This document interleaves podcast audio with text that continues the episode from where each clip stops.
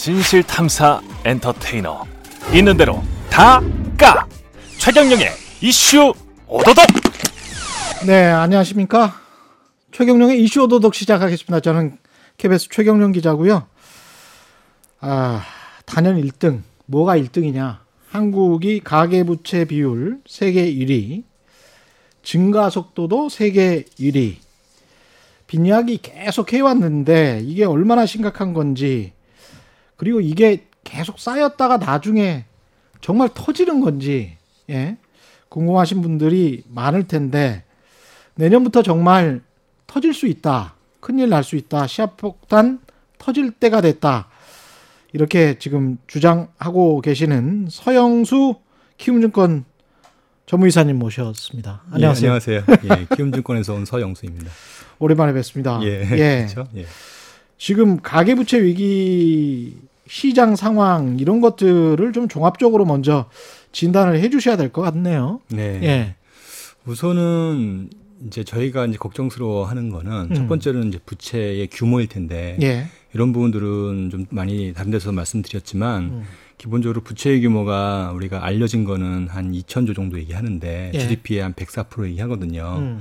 근데 어 이게 빠진 부채가 사실 절반 가까이가 가계 부채만 예, 지금 정부 계산- 부채 말안 하는 거 아닙니까? 예, 정부 부채 아닙니다. 예. 계산되지 않은 음. 가계 부채가 임대 보증금이라든지 이런 걸 중심으로 해서 전세, 전세 예. 그것도 다 대출이니까. 그렇죠. 이런 것들을 대출. 포함해서 예. 계산해 보면 한 3,200조 정도가 된다. 3,200조? 예. 근데 이제 요걸로 끝나는 게 아니라 예. 어, 저희가 나중에 말씀드리겠지만 음. 지금의 주된 리스크의 핵심은 가계 부채가 아니라 기업 부채예요.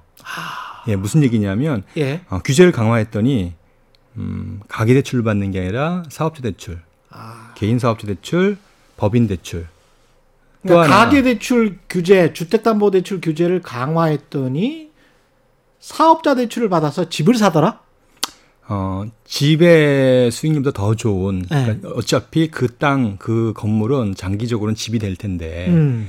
그, 이 집에 대한 어차피 재개발할 때 지상권이 있잖아요. 그렇죠. 예, 지- 토지를 지상권, 얼마나 소유하느냐. 토지의 가치. 음. 이거를 결정짓는 게 이제 앞으로의 얘기할 수 있는 공급 확대 문제인데, 음. 어쨌든 그런 정책이 취했을 때 이런 것들은 엄청난 수익이 창출될 수 있거든요.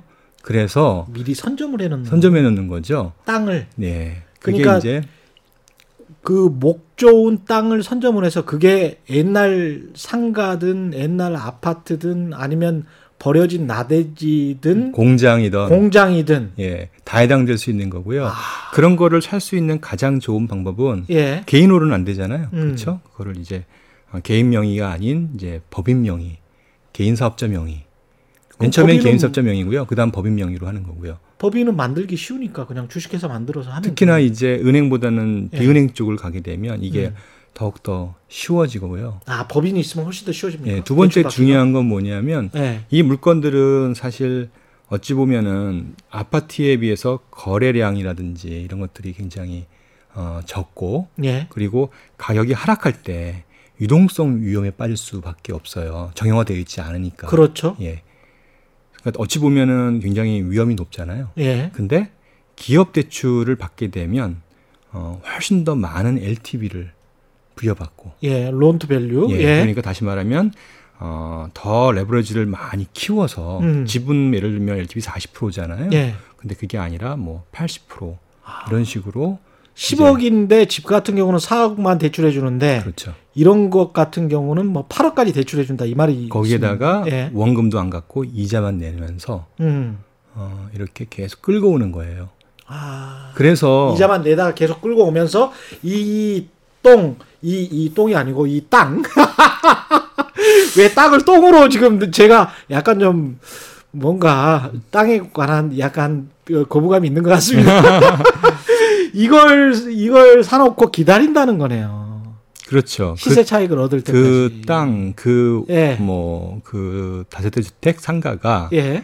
결국에는 어쨌든 재건축 규제하나 재개발 규제하나 음. 그리고 어, 공급 확대 방식이 또 하나가 이제 결국엔 신도시 개발 이런 것들이잖아요. 세 가지 있을 텐데 그렇죠. 그렇죠. 그렇죠. 예.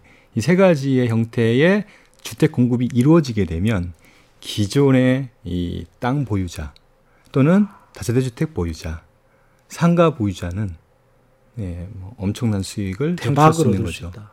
그러니까 속으로는 언젠가는 개발돼. 그렇죠. 오, 야 그렇게 다 생각을 하는 거군요. 그러니까 공급 예. 확대를 주장하는 거고요. 그리고 정치권은 공급 확대를 주장하는 이유가 공급 확대를 주장하면 소리 나는 사람은 없잖아요. 일단. 단기적으로는 손해나는 사람이 없죠. 왜냐하면 반발하는 사람도 아무도 없어요. 예, 무주택자는 싸게 집을 살 수 있는 거고요. 예. 이주택자는 집값이 오를 거고요. 그렇죠. 예. 그리고 그것을 점유한 사람들은 당연히 이제 대박이 나는 거고요. 시행사는 대박이 날 거고 토지 그렇죠. 주들은 대박이 날 거고 건설사도 뭐 일감 많아지니까 좋고 GDP도 좋아지고요. GDP도 올라가고 경제 성장률도 올라가고 그 결과가 다 부채로 쌓인 거예요. 그만큼의 경제 성장률 그러니까 대출로 이룬 경제 성장률이 그렇지 대출로 이뤘으니까 부채지. 재미있는 예. 재미있는 통계가 뭐냐면 예. GDP 성장률이 예. 우리나라가 최근 5년간 어, 주요 OECD 국가 중에서 대만 다음으로 높거든요. 그렇죠. 높습니다. 근데 어, 고용 증가율은 음. 음, 거의 하위권이에요. 근데 그 고용 증가를 또 질을 분석해 보면 예. 재밌습니다. 보면은 사실상 어, 준실업 상태인 아, 어, 농민들이 굉장히 많이 늘어나요. 농업. 농민. 예. 저는 이것도 땅 투자와 연결돼 있다고 보는데 아, 그렇게 거, 거의 뭐 이제 실업 상태고 은퇴 단계고 한 50대 정도 됐는데 어디다가 땅에 묻어놓고 근데 거기 이제 땅을 투자할 수 있는 방법은 어, 일반인이 투자하려면 농사를 지어야 투자할 수 있잖아요. 그렇지. 그러니까 그런 형태로 가지 않았나 그렇게 추정을 해요. 그렇 그럴 수도 있- 충분히 그럴 수 있겠네요. 그러면서 농민으로 등록을 해놓고 거기다가 뭐 아주 쉬운 작물 같은 거를 재배를 하든지 그렇죠. 아니면 임대를 주든지 그렇죠. 그래서 대표적으로 또 재밌는 게 뭐냐면 예 모 은행이 있는데요. 모 은행이 음. 이제 기업 여신의 비중이 높은 은행이에요. 예. 이제 그 은행이 어, 대출 구성을 보면 공장 임대 이렇게 많아요. 아 그렇습니까? 예. 그러니까 이제 기업을 해야만 음 어, 아무래도 상대적으로 이제 대출 받기 쉽거든요. 그러면 대출을 받아서 이제 공장 임대 다시 말하면 공장을 짓고 그거를 이제 이제 임대해 주는 거죠. 창고 같은 것도 그렇고요. 아파트형 공장도 그렇고요. 그러면 다양하게 진행될 수 있죠. 공장 임대가 많아졌고 그렇다면은 고용률은 늘어나야 되는 건데 왜냐하면 공장을 짓고 거기다가 사람을 고용하는 거니까. 요즘에 공장 가보시면 뭐 사람이 있나요? 그니까요. 근데 지금 다 고용률이. 저조하다는 거는 그렇죠. 그걸 가지고 어떤 제조업이나 뭘 해서 그걸로 사업으로 돈을 벌겠다는 것보다는 묻어놓겠다는 공장 용지로 사서 묻어놓겠다는 그런 겁니까? 그런 의도들이 상당 부분 있겠죠. 우리 수도권에 좀만 나가 보시면 굉장히 공장이 많잖아요. 게다가 그 물류 부- 부지 비슷한 데다가 컨테이너 박스 하나 맞습니다. 예. 해놓고 있는 게 그런 것들이 많이 그런 보이거든요. 예. 아, 그런 게 그런 땅들이구나. 그게 이제 비은행을 중심으로 또 음. 은행 어, 중심으로 대출이 나왔고 그런 것들은 더군다나 이제 문제가 뭐냐면 예. 어, 정부는 그런 대출을 어, 설마 부동산 투자할까 이렇게 생각하는 것 같아요. 알고 있는지 모르는지 이제 애매모호한데 음. 예. 예. 중요한 거는 어쨌든 가계 대출을 규제하면서 음. 기업 대출을 좀 되게 육성을 한 거예요. 그래서 어, 은행들한테 대출에 대한 위험 가중치를 계산할 때 예. 아, 기업 대출은 이게 우리가 고용도 창출하고 도움이 되니 요거는 위험 가중치도 적게 해줘서 충당금이나 자본도 적게 쌓게 하고 음. 금리도 그러니까 좀 낮게 하고 예. 그래서 어, 금리의 상승 최근에 가계 대출 금리가 많이 올랐잖아요. 예. 근데 기업 대출은 별로 안 올랐어요. 그러니까 훨씬 더 이제 어, 기업 대출을 이용해서 어떤 부동산 투자하는 게 훨씬 쉬운 거죠. 제가 이, 이 연관 연결 교리를 이해하지 않으면 비슷한 사례를 하나 알아요. 그 주변에 LED 사업 하시는 분이 있는데 그 수도권 의왕에 굉장히 큰 공장과 그다음에 LED 전시관을 또 굉장히 크게 짓더라고요. 근데 LED 전시관이라는 거는 뭐 그냥 돈이 별로 안 들어가죠. 거기에다가 그냥 그 컨테이너 박스 비슷한 거 해놓고 각종 LED 조명을 거기다가만 놔두면 그게 이제 전시가 되는 거죠. 근데 음. 왜 저렇게 부지를 넓게 잡았나? 근데 한 10년 전 정도에 투자를 했다는데 뭐 진짜 대박이에요. 그렇죠. 그 땅값이 엄청 올라서 사실은 뭐 LED 공장하고 그 사업도 꽤 되지만 이 땅값만으로도 어마어마한 지금 평가 차익을 얻었기 때문에 어, 엄청난 부자가 됐습니다 지금. 그러니까 좀 아이러니하고 참 황당스러운 거는 음. 뭐냐면 이런 거죠. 만일에 예. 어, 이 부분을 규제하면은 우리나라 제조업들은 대부분 해외로 나갈 것 같아요. 이 부분을 규제를 하면 예. 그렇지. 여기 국내에 투자할 유인이 없어지는 거예요. 그러니까 각종 기업을 유치하기 위해서 공장 지으면 뭐 세제 혜택 주고 그런 것들을 곰곰이 보니까 공장에서 안 남아도 제조업을 해서 실제 생산을 안 해도 땅으로 남을 수 있겠구나 이런 생각을 지금 한 20년 동안 하게 됐다는 이야기네. 예를 들면 이런 겁니다. 예. 뭐 한국은행 금융안정 보고서에 이 데이터가 있는데요. 어, 우리나라의 중소법인 중에 어, 적자인 영업 적자인 기업이 여신 기준은 40% 정도 되거든요. 근데 그 기업들이 있구나. 그것도 연관이 있구나. 그렇죠. 예. 그 기업들이 연체로 잡히지 않고 정상 기업으로 분류돼서 그렇지. 만기가 연장되는 거죠. 근데 근데 그 사람들이 만약에 땅만 보고 지금 있는 거라면 음, 그렇죠. 예. 그러니까 어차피 어, 그것을 제공 여신을 제공한 은행 비은행 입장에서 본다라면 어. 담보 가치가 충분하다고 판단하는 거니까 뭐 영업 현금이 나쁘다 하더라도 예. 얼마든지 대출을 제공해 줄 수 있는 거죠. 지금 여러분은 어마어마한 정치 경제학의 이야기를 듣고 있, 있으신 겁니다. 현실적 정치 경제학. 왜냐하면 국민들 모두가 정치인들 모두가 제조업 규제 풀어줘야지 이 땅에서 장사하고 공장 짓고 고용 늘리고 이러지라고 지금 다 미- 믿었잖아요. 그랬는데 아 저게 아니고 저걸로 땅 장사를 하면 오히려 좋겠네. 거기다가 대출도 잔뜩 받을 수 있네. 실제로 많이 올랐네. 이런 분들이 이제 주변에서 저도 이제 확인을 했거든요. 아, 저런 사람들이 저렇게 돈을 버는구나. 근데 이게 마, 이게 대출이 이게 목까지 찼다. 거의 지금 뭐 더 이상은 어떻게 해볼 수 없다. 이거는 계속 넘기면 되는 거 아닌가 또 그렇게 생각하시는 분들도 있거든요. 어, 충분히 일리 있는 얘기고요. 예. 음, 실제 이제 대만이나 일본의 사례, 그 아시아의 주요 국가들이 예. 어, 대부분 제조업 중심의 국가들이잖아요. 예. 그 제조업 중심의 국가인 경우에는 어쩔 수 없이 음, 효율성을 더 중요하게 여겨요. 예. 효율성을 더 중요하게 한다는 얘긴다는 뭐냐면은 이제 비용을 계속 감축해야 되는 거잖아요. 음. 비용을 감축해야 된다는 그런 문제는 결국에는 서비스업을 활성화시킬 수 없어요. 예. 근데 제조업이 과거에는 사람이 많이 투입되는 산업이었는데 음. 이제는 제조업이 산업이 사람이 줄어드는 산업이잖아요. 그렇죠. 고용이 감소가 나타나는 거예요. 예. 다시 말하면 낙수 효과라고 하잖아요. 음. 그러니까 제조업들이 돈을 벌었는데 음. 우리의 국민 소득은 증가하지 않는 형태가 나타나는 거죠. 음. 이런 이제 구조적인 문제가 생기는데 예. 선진국은 그걸 빨리 서비스업을 활성화 시켜요. 예. 근데 서비스업 활성화 시키게 되면은 이 서비스업이라는 게 딴 게 아닙니다.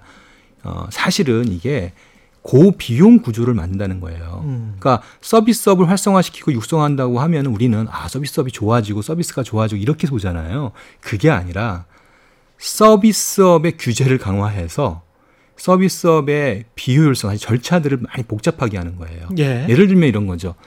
음, 미국에서는 집을 살 때요 반드시 그 주택 화재 보험을 들어 들게 합니다. 예. 그걸 들지 못하면 대출 받을 수가 없습니다. 아, 화재 보험이 없는 집들이 대부분인데 우리는 예, 예. CEO가 어, SBA 론을 받잖아요. 네. 반드시 생명 상- 생명 보험을 들어야 돼요. 뭐 왜 그렇게 돼 있어요? 왜 그렇게 상식적으로 보면 맞는 얘기죠. 그런, 규제는 예. 대출 내주는데 예. CEO가 만약 에 죽으면 어떻게 하죠? 그 여신은요 누가 책임지죠? 그러 그러네요. 상식적으로 맞는 얘기잖아요. 음. 또한 한편으로 이런 여러 가지의 리스크들을 음. 다 우리가 해체할 수 있는 방안들을 만드는 거예요. 계산을 해놓고 딱 넣어놔버렸구나. 절차가 복잡해지는 거예요. 예, 절차가 복잡해지니까 서비스업이 하나하나 새롭게 생기는 겁니다. 예, 보험업도 생기고 그다음에 lawyer라고 이제 우리 이제 어 비- 예, 있던 이런 변호사 이쪽 시장도 굉장히 커질 수밖에 없는 거고요. 음. 우리 대표적인 게 저작권 시장. 우리 예. 언론과 리스 리서치가 대표적인 저작권 시장인데 그리고 음반. 예. 음반도 그- 예. 음반은 달라졌잖아요. 음. 저작권이 보호되면서 완전히 새로운 길을 갔는데 어, 이쪽이 대표적인 서비스업과 그리고 우리 문과생들이 가는 시장인데 그렇습니다. 애널리스트들 보고서 뭐 이런 그렇죠. 것들. 예. 예, 연구소들 얼마나 많습니까? 맞죠. 그 연구소의 리서치 보고서가 거의 90% 이상이 공짜잖아요. 홀값이죠. 완전 히 홀값이거든요. 언론도 마찬가지잖아요. 예. 그러니 당연히 서비스업이 발전할 수 없겠죠.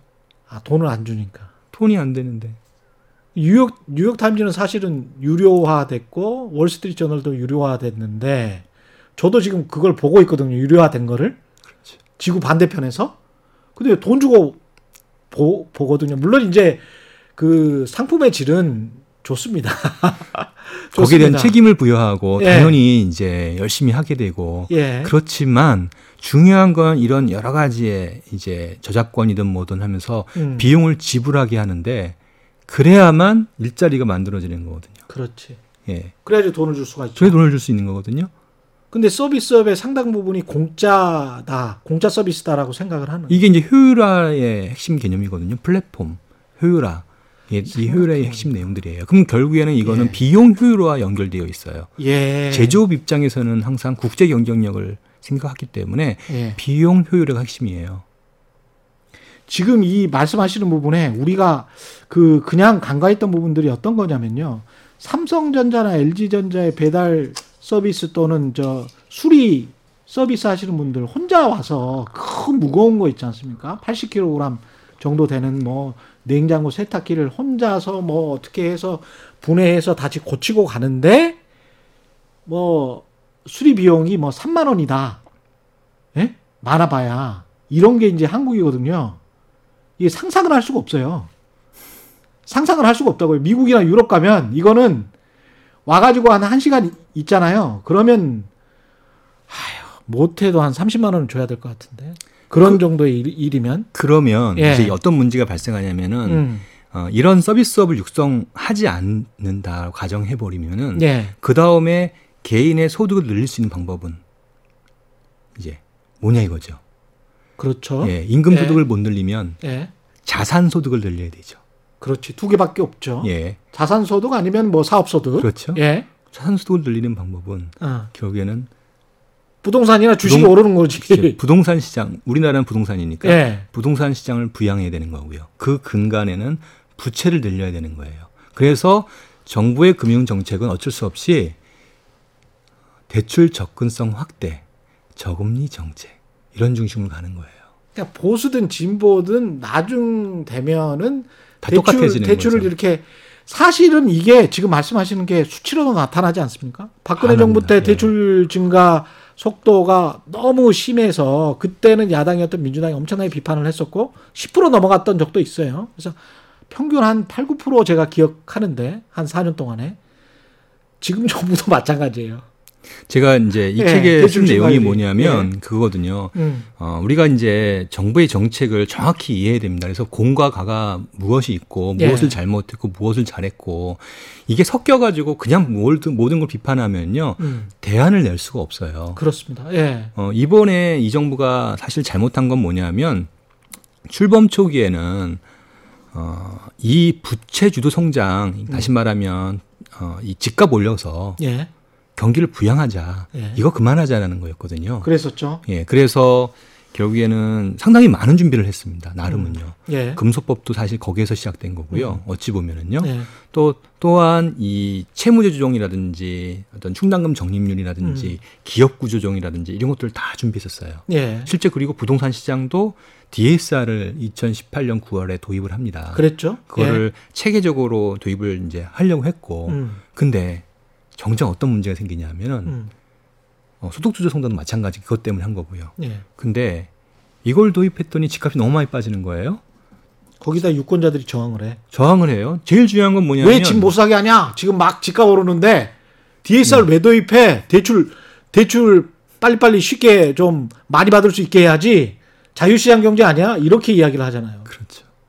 예. 예. 핵심은 뭐냐면 어쩔 수 없이 우리는 이렇게 부채 주도 성장에 이렇게 녹아들어 있는 경제 시스템이다 보니까 음. 고용이 300만 명 정도가 돼서요. 전체 고용이 한 18% 정도 돼요. 그래서 어, 어찌 보면은 네. 어디가 건설 이쪽이 예, 건설, 부동산 산 이쪽에 고용되는 인구가요. 300만 명. 예. 예. 이거는 이것만 볼 게 아니라 음. 어차피 도소매업은 어차피 집 사면은 TV도 뭐 인테리어도 사고요. 해야 되고. 인테리어도 해야 되고 예. 연구하는 사람들이 너무 많단 말이에요. 그렇죠. 예. 그래서 이게 너무 많은 내수에 중요한 변수가 되는 거죠. 그래서 그게 또 또 다 표야 표.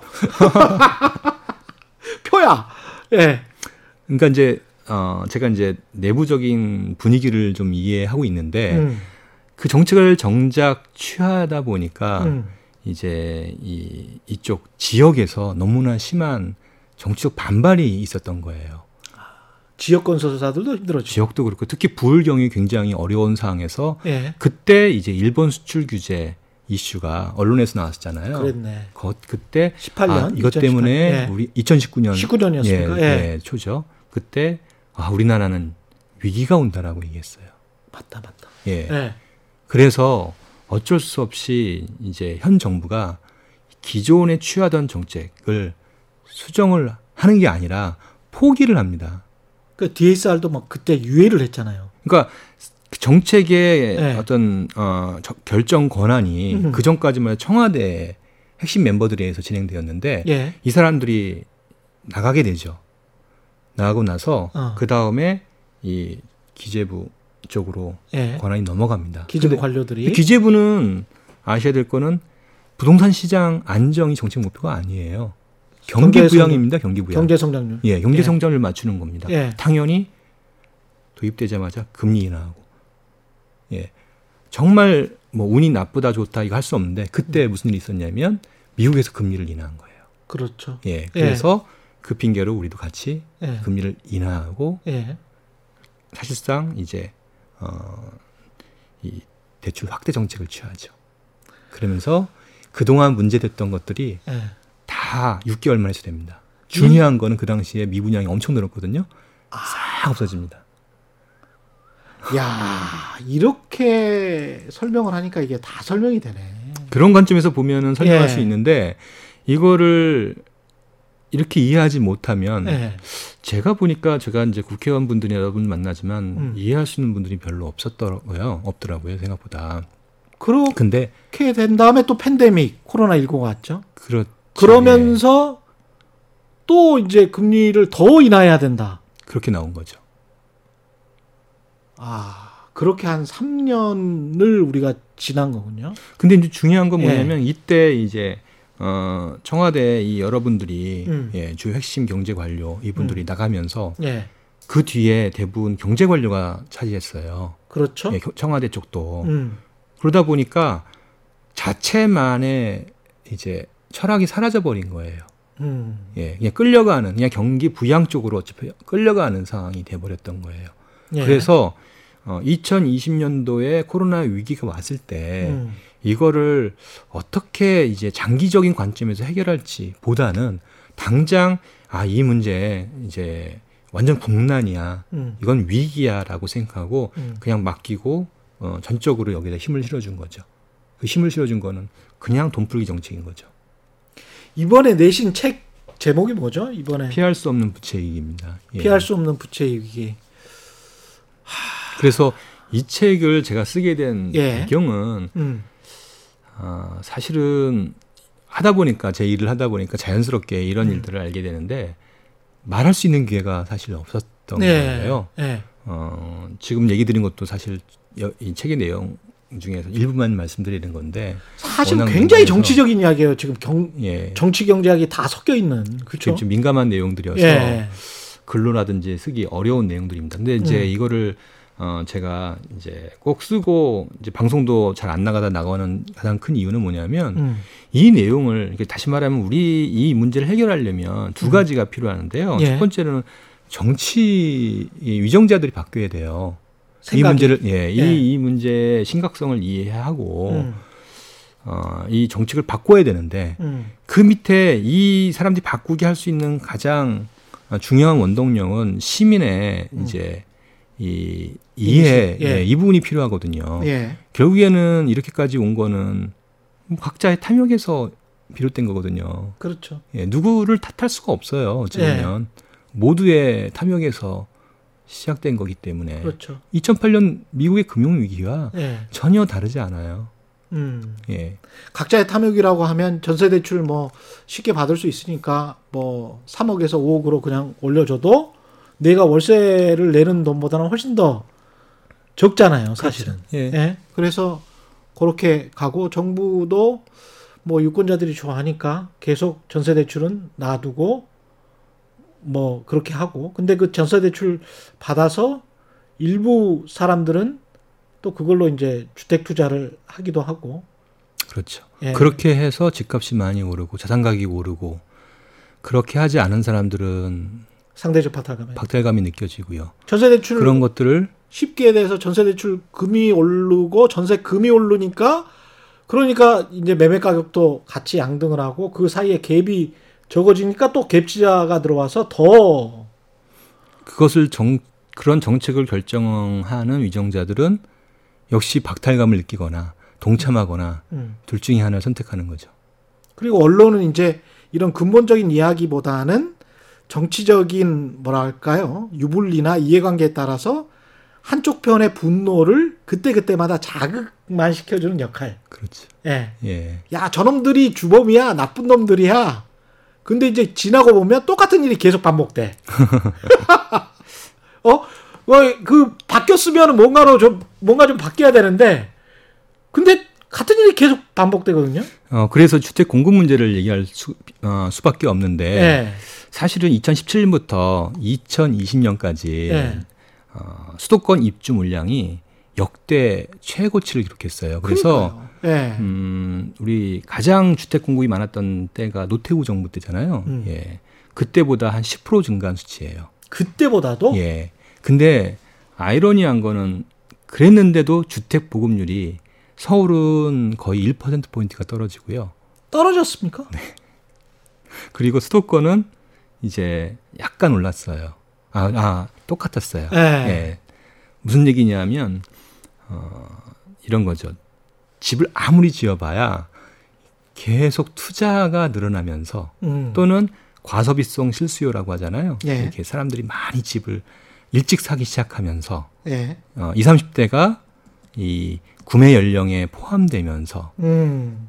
사실상 어, 이런 것들이 다 소화가 되는 거예요. 이런 이유로 어떤 숫자를 확인할 수 있냐면 예. 이런 겁니다. 1인 가구가 급증하는 겁니다. 그러니까 그렇죠, 일종의 정부가 이제 다주택자에 대한 대출 규제를 했잖아요. 대출 규제를 하니까 그걸 피하기 위해서 가구 분할하든지 자식에게 뭐 자식이든 어쨌든 예, 가구 분할하는 겁니다. 음. 그래서 우리가 증여가 많다고 하잖아요. 예. 어, 상식적으로 생각해 보십시오. 증여가 많다는 얘기는 그건 합법적인 거잖아요. 그렇죠. 당연히 편법적인 형태로 하게 되면 훨씬 더 세금을 절세하는 절세, 절세할 수 있는데 음. 합법적 증여가 많다는 얘기는 편법적 증여는 훨씬 더 많다는 얘기잖아요. 그러네요. 1인 가구가 많다는 얘기는 1인 가구가 많고 1인 가구에 어, 주택 구매가 많다. 음. 그러니까 1인 가구가 많다는 얘기는 먼저 앞으로 그렇게 할 걸 미리 대비하는 거고요. 예. 그 중에 이제 이미 실제 실행에 옮긴 사람들은 1인 가구의 매수가 많은 거고요. 그러니까 1인 가구를 가령 1인 가구인데 5억짜리나 10억짜리 전세를 살아. 네, 젊은 20대, 30대가. 그렇죠. 근데 자기 연봉으로는 도저히 마련할 수 없는 돈이잖아요. 그렇죠. 근데 그걸 국세청이 일일이 전세금이니까 그렇죠. 그걸 추적을 못 해. 예? 그리고 뭐 합법적으로 서류를 만들어 놓는다면 대출이라도 받고 사실은 엄마 아빠가 그 대출금을 이제 대신 갚아준다든지 그렇죠. 그러면서 장기적으로 증여를 하는 그런 이제 강남의 패턴들이 있더라고요. 그렇죠. 예. 이제 여기 넘어가서 2인 가구 음. 넘어가면 이제 1인 가구, 2인 가구가 핵심인데 예. 2인 가구 우리 잘 생각해 보면은 보통 과거에는 이제 결혼하고 한 10년 있다 집을 사고 이러잖아요. 예. 근데 지금은 그럴 필요가 없어진 거죠. 바로 집을 사거나 어떻게 대출을 이용하거나 아니면 증여, 편법 증여를 이용하거나 어. 이런 상황인 거예요. 그래서 편법 증여가 많이 늘어나니까 이제 상대적 박탈감이 느껴진 이제 사실 20, 30대들이 음. 이제 어디에 뛰어드냐 내가 살 수 있는 여력으로 집을 살 수 있는 부동산을 선택하는 거죠. 음. 그게 바로 다세대 주택이에요. 아. 그래서 최근 다세대 주택의 그 구매 해- 행태를 보게 되면 예. LTV 기준으로 그러니까 전세가하고 플러스 대출을 포함하면 아마 평균 90%. 음. 예, 그러니까 다시 말하면 어, 5억이면 예, 5천만 원 현금.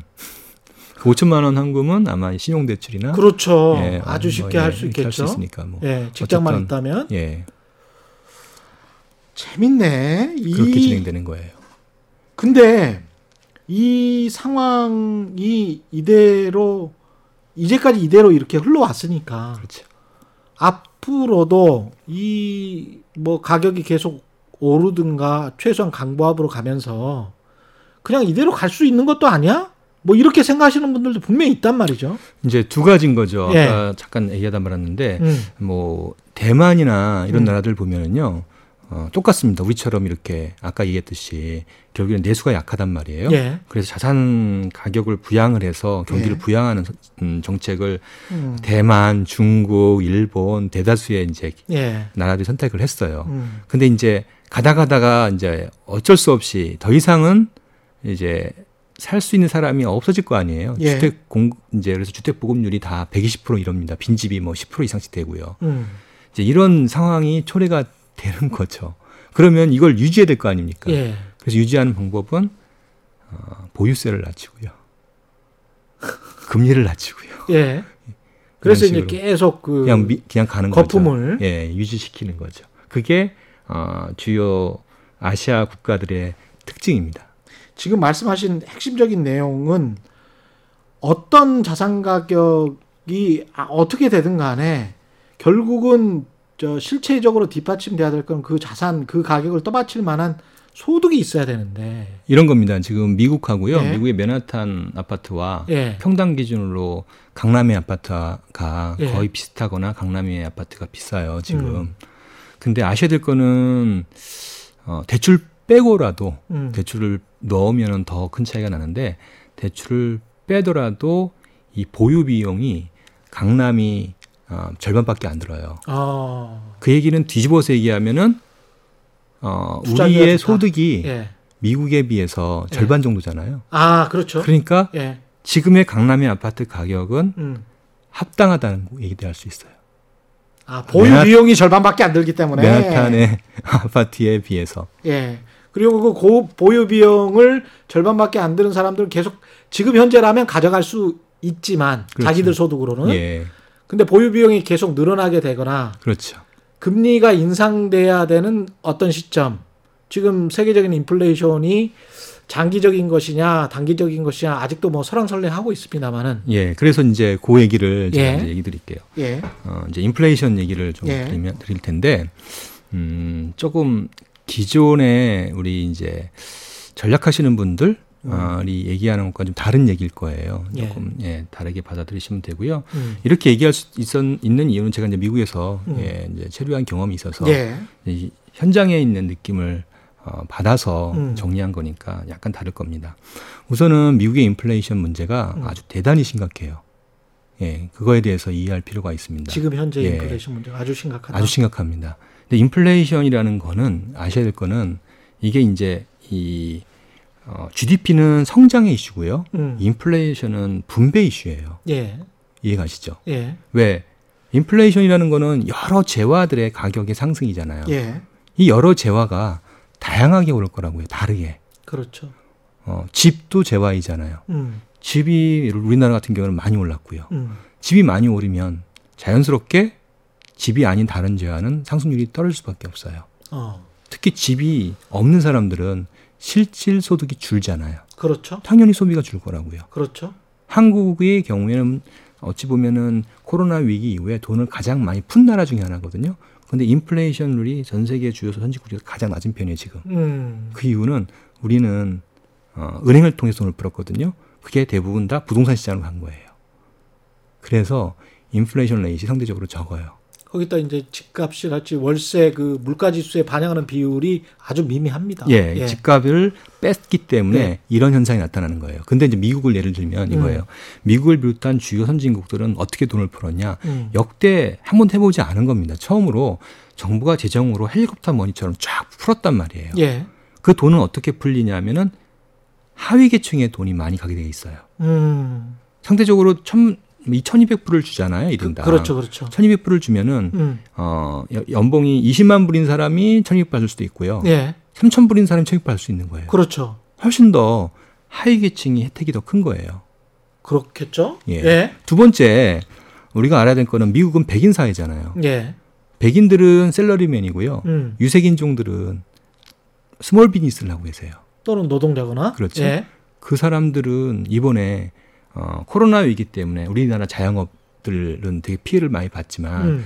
사실상 정부가 지원해 준 건 많지 않잖아요. 예. 근데 어, 미국은 이 피해를 거의 대부분 다 지원해 줬어요. 오히려 돈을 더 줬어요. 플러스 무슨 일이 있었냐면 최근 들어 lockdown이 풀면서 엄청난 예, 수요, 호황. 예, 호황이 연결된 거예요. 음. 근데 잘 생각해 보실까요? 그러면 백인의 샐러리맨 입장에서 어떻죠? 뭐 그냥 기존에 월급 받고 그 다음에 돈 1,200불 받았으니까. 배가 아프잖아요. 예. 유색인종 이 나라는 미국이 아. 미국에서 이 예. 나라는 백인의 나라인데 음. 유색인종은 얼마나 그냥 예. 몰면서 지금 저 그 돈 벌었다 내 세금으로 뭐 이런 이런 느낌이 이런 느낌이 있- 올거 아니에요. 있- 있겠구나. 근데 중요한 거는 인플레이션인 거예요. 예. 그러니까 그것까진 참겠는데 예. 이 인플레이션이 감당할 수 없는 인플레이션이 발생하고 있어요 지금. 우리가 아셔야 될 거는 음. 물가지수 5%라는 거는 예. 지수예요. 예. 당연히 특히 물가지수는 예. 이게 분배의 문제이기 때문에 투명하지 않아요.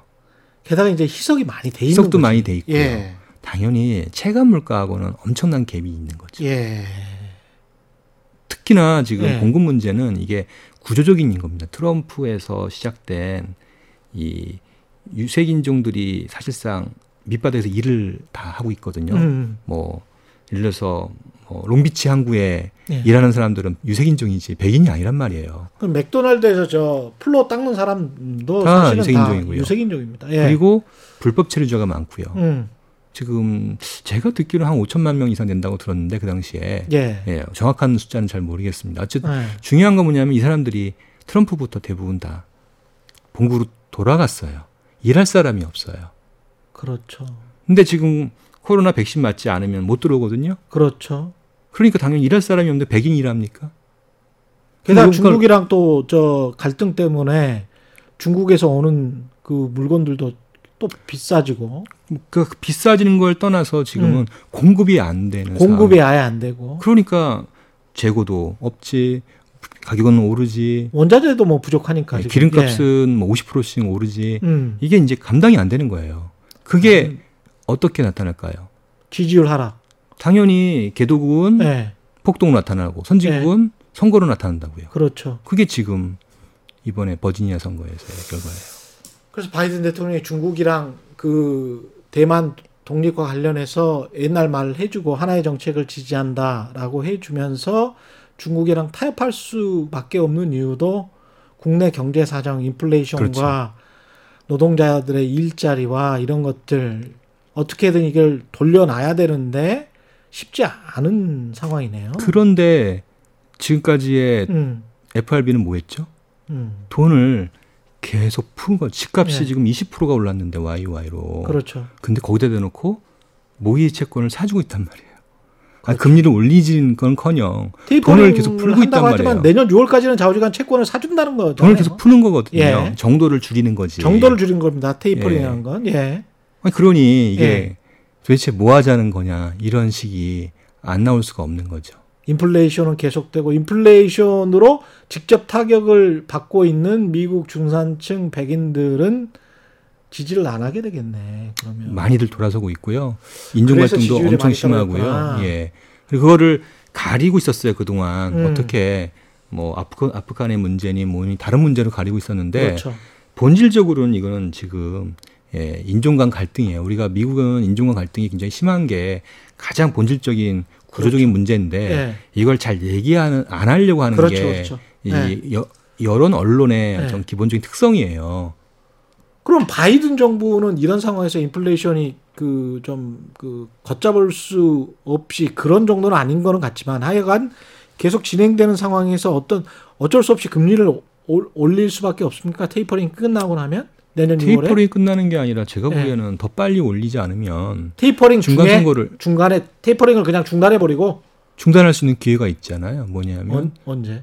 음, FRB 이장이 2월 달에 아 임기가. 종료되니까 아 그러네. 그러면 내년 음. 6월까지 테이퍼링이 계속된다는 보장도 없군요. 그렇죠. 그러면 예. 조금 더 빨리 진행될 가능성이 있죠.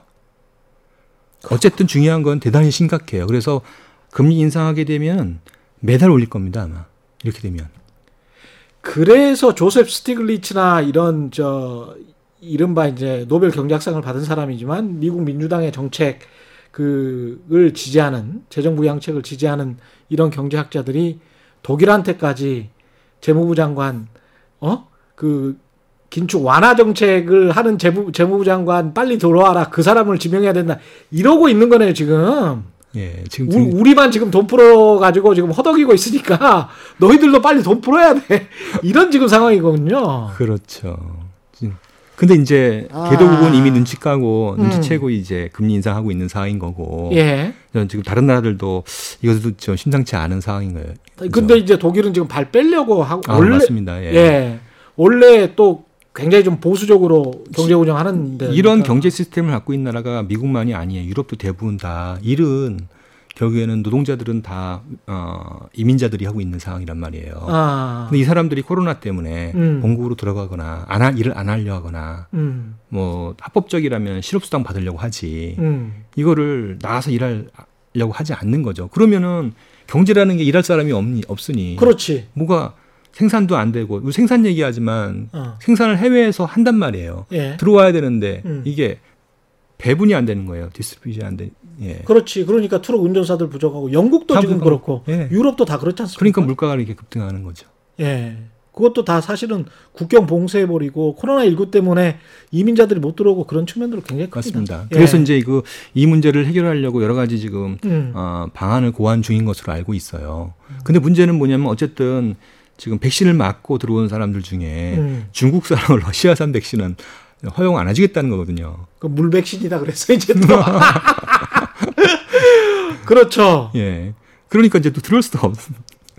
그러네. 그 거대한 또 중국 인구가 곳곳에서 우리나라 건설 현장에도 중국 인구 많았거든요.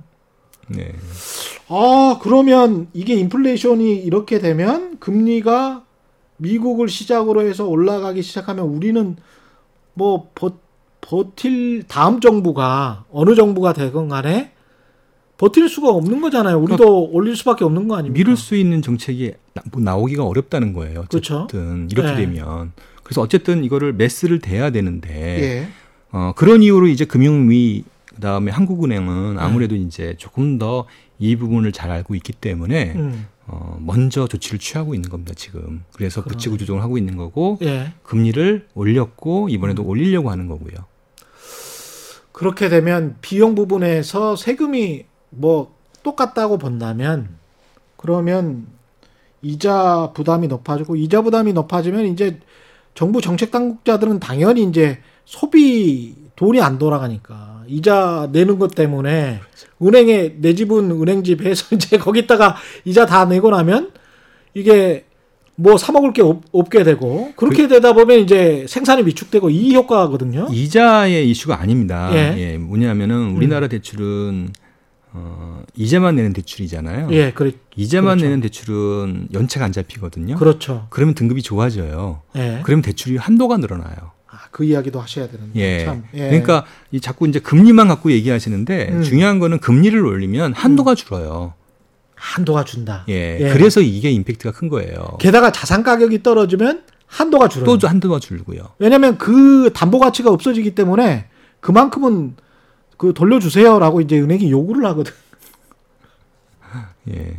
그렇게 되네요, 참. 그래서 네. 이거를 그런 이유로 원리금 불안 상황, 원리금 불안 상황이 자꾸 얘기하는 이유가 경제에 미치는 충격을 완화시키기 위해서 어, 원리금 불안 상황을 요구하는 거거든요.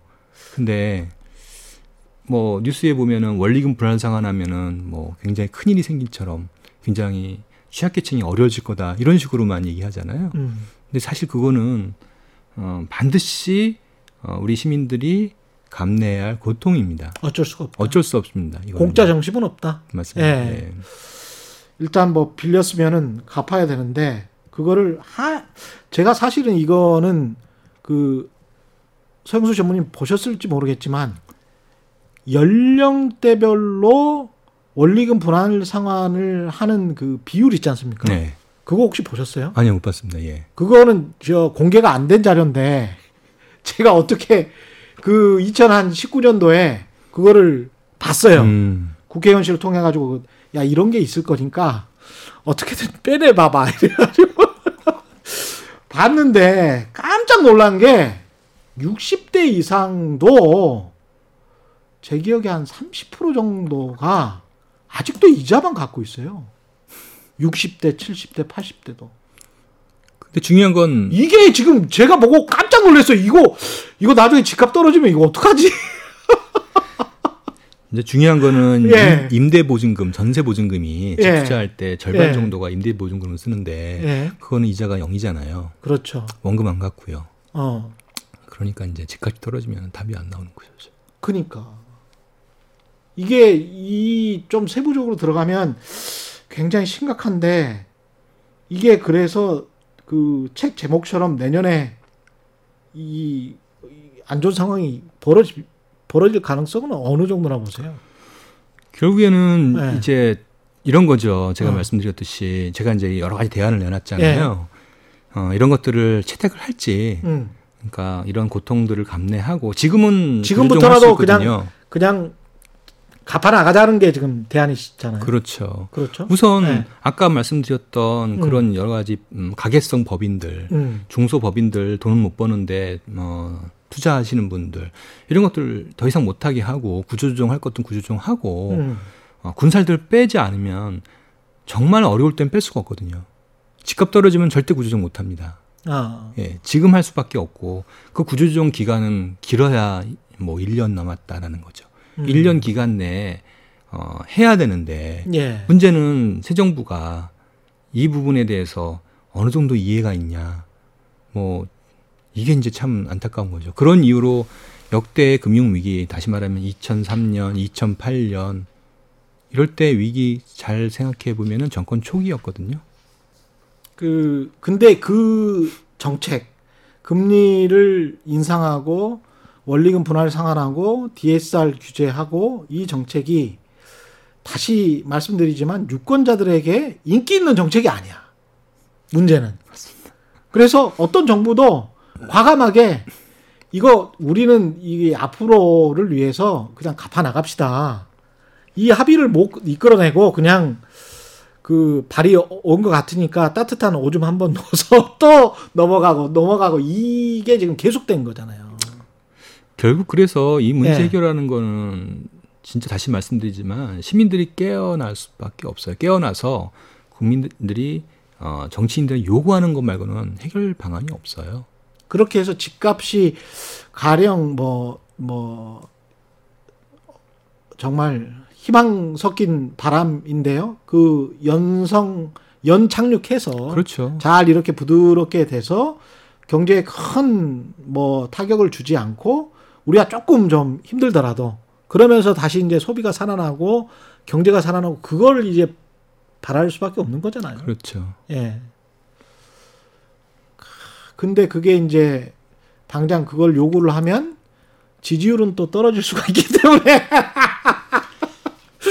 그거를 다음 정부나 이렇게 할 수 있을까? 제가 이제 최근에 어, 나온 정부의 정책을 한번 보- 말씀을 예. 드리면 어, 무주택자가 최근 들어선 집을 많이 샀잖아요. 예. 근데 무주택자에 대해서 실수요자라는 이유로 대출 규제를 완화하더라고요. 그렇죠. 음, 그 다음에 얼마 전에 이제 양도세, 아, 저, 어, 종부세죠. 종부세도, 음. 어, 인하해줬잖아요. 사실상 기준을 높여서요. 음. 그리고 서울시에서는 또 다세대 주택 그 이 많이 밀집되어 있는 음. 지역이 있는데 이 2종 7층 규제 지역인데요. 주거 예. 지역인데 이거를 7층에서 25층까지 그래서 사실상 어, 이거를 이제 활성화시키는 게 2021년 이사 대책이거든요. 예. 그걸 무력화시킨 야, 정책이 나왔어요. 참 우리 언론도 이, 이 부분도 무주택자가 다 실수요자인지에 관해서는 정말 언론인 여러분도 다시 한번 생각해 보셔야 되는 게 실수요자라는 거는 어떤 개념이냐면 지금 당장 나는 5억을 모아놔서 지금 정도의 대출 금리에 집을 살 수 있어요. 이게 이제 그렇죠. 지금 그리고 나는 이 지역에 집을 살 거예요가 실수요자입니다. 근데 실수요자 가수요자가 실수요자로 변해버리는 순간이 있어요. 대출 금리를 인하를 한다거나, 예, 대출을 쉽게 해준다거나, 뭐 규제를 완화해 버린다거나 이러면, 오 그리고 가격이 앞으로 오를 것 같다거나 이런 시장 심리를 자극한다거나 이러면 그 실수요자가 100명이었다가 갑자기 500명이 돼요. 가수요였는데 원래 원래 나는 안 살 거 안 살 생각이었거든. 이 대출 금리와 이 정도의 앞으로의 가격 전망이면 안 살 거 안살것 같았는데 가격이 오를 것 같고 대출 금리도 싸고 앞으로 더 싸게 해준다 그러고 많이 저 가져가라고 하니까 빚 내라고 하니까 그냥 이게 실수요가 돼버리는 거죠. 그렇죠. 어, 2022년 8월 4일 84 대책 중에 아주 네. 좋은 대책이 하나 있습니다. 그 대책이 뭐냐면 어, 이 공급 확대 정책인데요. 84와 24는 두 개는 이제 공급 확대 정책이에요. 그 중에 거기에 뭐가 들어 있냐면 기존에 이제 유유지들 있잖아요. 서울시에 음. 예를 들면 용산, 예. 예, 아니면 여의도 집 많이 있잖아요. 빈 땅들 이런 것들을 개발해서 대규모 아파트를 공급하는 거예요. 아. 중소형. 예. 그리고 그거를 임대 형식으로 하는 거죠. 예. 그렇게 하게 되면 특히나 뭐 이제 용산이나 여의도는 제대로 개발하면 웬만한 신도시 개발할 수 있는 수준의 공급을 할 수 있어요. 음. 예, 신도시 수준이에요. 결과는 어떻게 됐을까요? 이게 이제 이런 형태의 주택 공급을 하게 되면 네. 지역 주민의 반발이 너무 클 거 아니에요. 그렇죠. 그러다 보니까 이 관련 이제 정치인들이라든지 음. 뭐 그쪽에서 굉장히 반발을 할 수밖에 없는 거고. 음. 그래서 84 대책에 나온 그 대책은 사실상 하나도 성사된 게 없어요. 음. 어찌 보면은 이제 어, 현 민주당에서 나오는 예. 이제 어, 이 후보님께서 나오는 정책, 부동산 정책의 핵심이 사실은 이 내용이 담겨 있는데 음. 제대로 말을 못 하는 거예요. 단계는 있는데 말을 못해. 네. 예. 이렇게 했다가는 아, 표 떨어지는. 표 떨어지는 거니까. 예, 다 펴입니다, 여러분. 예. 그러니까 결국에는 예. 어, 이거는 뭐 이대로 가다가는 예. 예, 아무것도 해결되지 않고 음. 결국에는 이렇게 가다가 위기가 올 수밖에 없는 구조예요. 이걸 누가 잘했다 못했다에 여야 여와 야를 구분하기보다는 음. 결국에는 정치인들도 어차피 표 때문에 음. 어, 사는 건데 그쵸. 예, 지지하는 사람들이 그게 싫다고 그러는데 어떻게 하겠습니까? 그렇죠. 그럼 어, 방법이 없지. 예, 방법이 없는 거죠. 예. 그러면 어떤 시점이 돼서 소득이 도저히 못 따라갈 정도로 자산 가격이 올라가 있고 그런 상황에서 대외적인 요건 때문에 에, 금리를 인상해야 되고 그러면 이제 사단이 벌어지는 거겠죠. 그래서 제목이 피할 수 없는 부채입니다. 사실은 피할 수 있도록 예. 유권자 시민 여러분이 깨어나시라고. 예. 아주 오늘 그 최경련 이슈 오더도 예, 그동안의 예, 방송들도 괜찮았지만 개인적으로는 꼭 좀 보셨으면 싶은 방송을 했습니다. 마지막으로 하실 말씀 있으세요? 어, 이런 얘기는 더 이상 하면 안 될 것 같고요. 예. 저도 이제 직장 열심히 다녀야 되니까 알겠습니다. 예. 예, 책 많이 봐주셨으면 예. 합니다. 예. 터지지 않았으면 좋겠습니다. 예. 근데 꼭 그렇게 되지가 않더라고요. 자본주의니까. 예. 방법이 없습니다. 예. 예. 최경영의 이슈 얻어도 예. 키움증권 서영수 전무님이었습니다. 고맙습니다. 예, 감사합니다. 예, 단단한 껍질에 쌓여 있는 궁금한 이슈를 들고 다음 시간에 다시 돌아오겠습니다. 고맙습니다.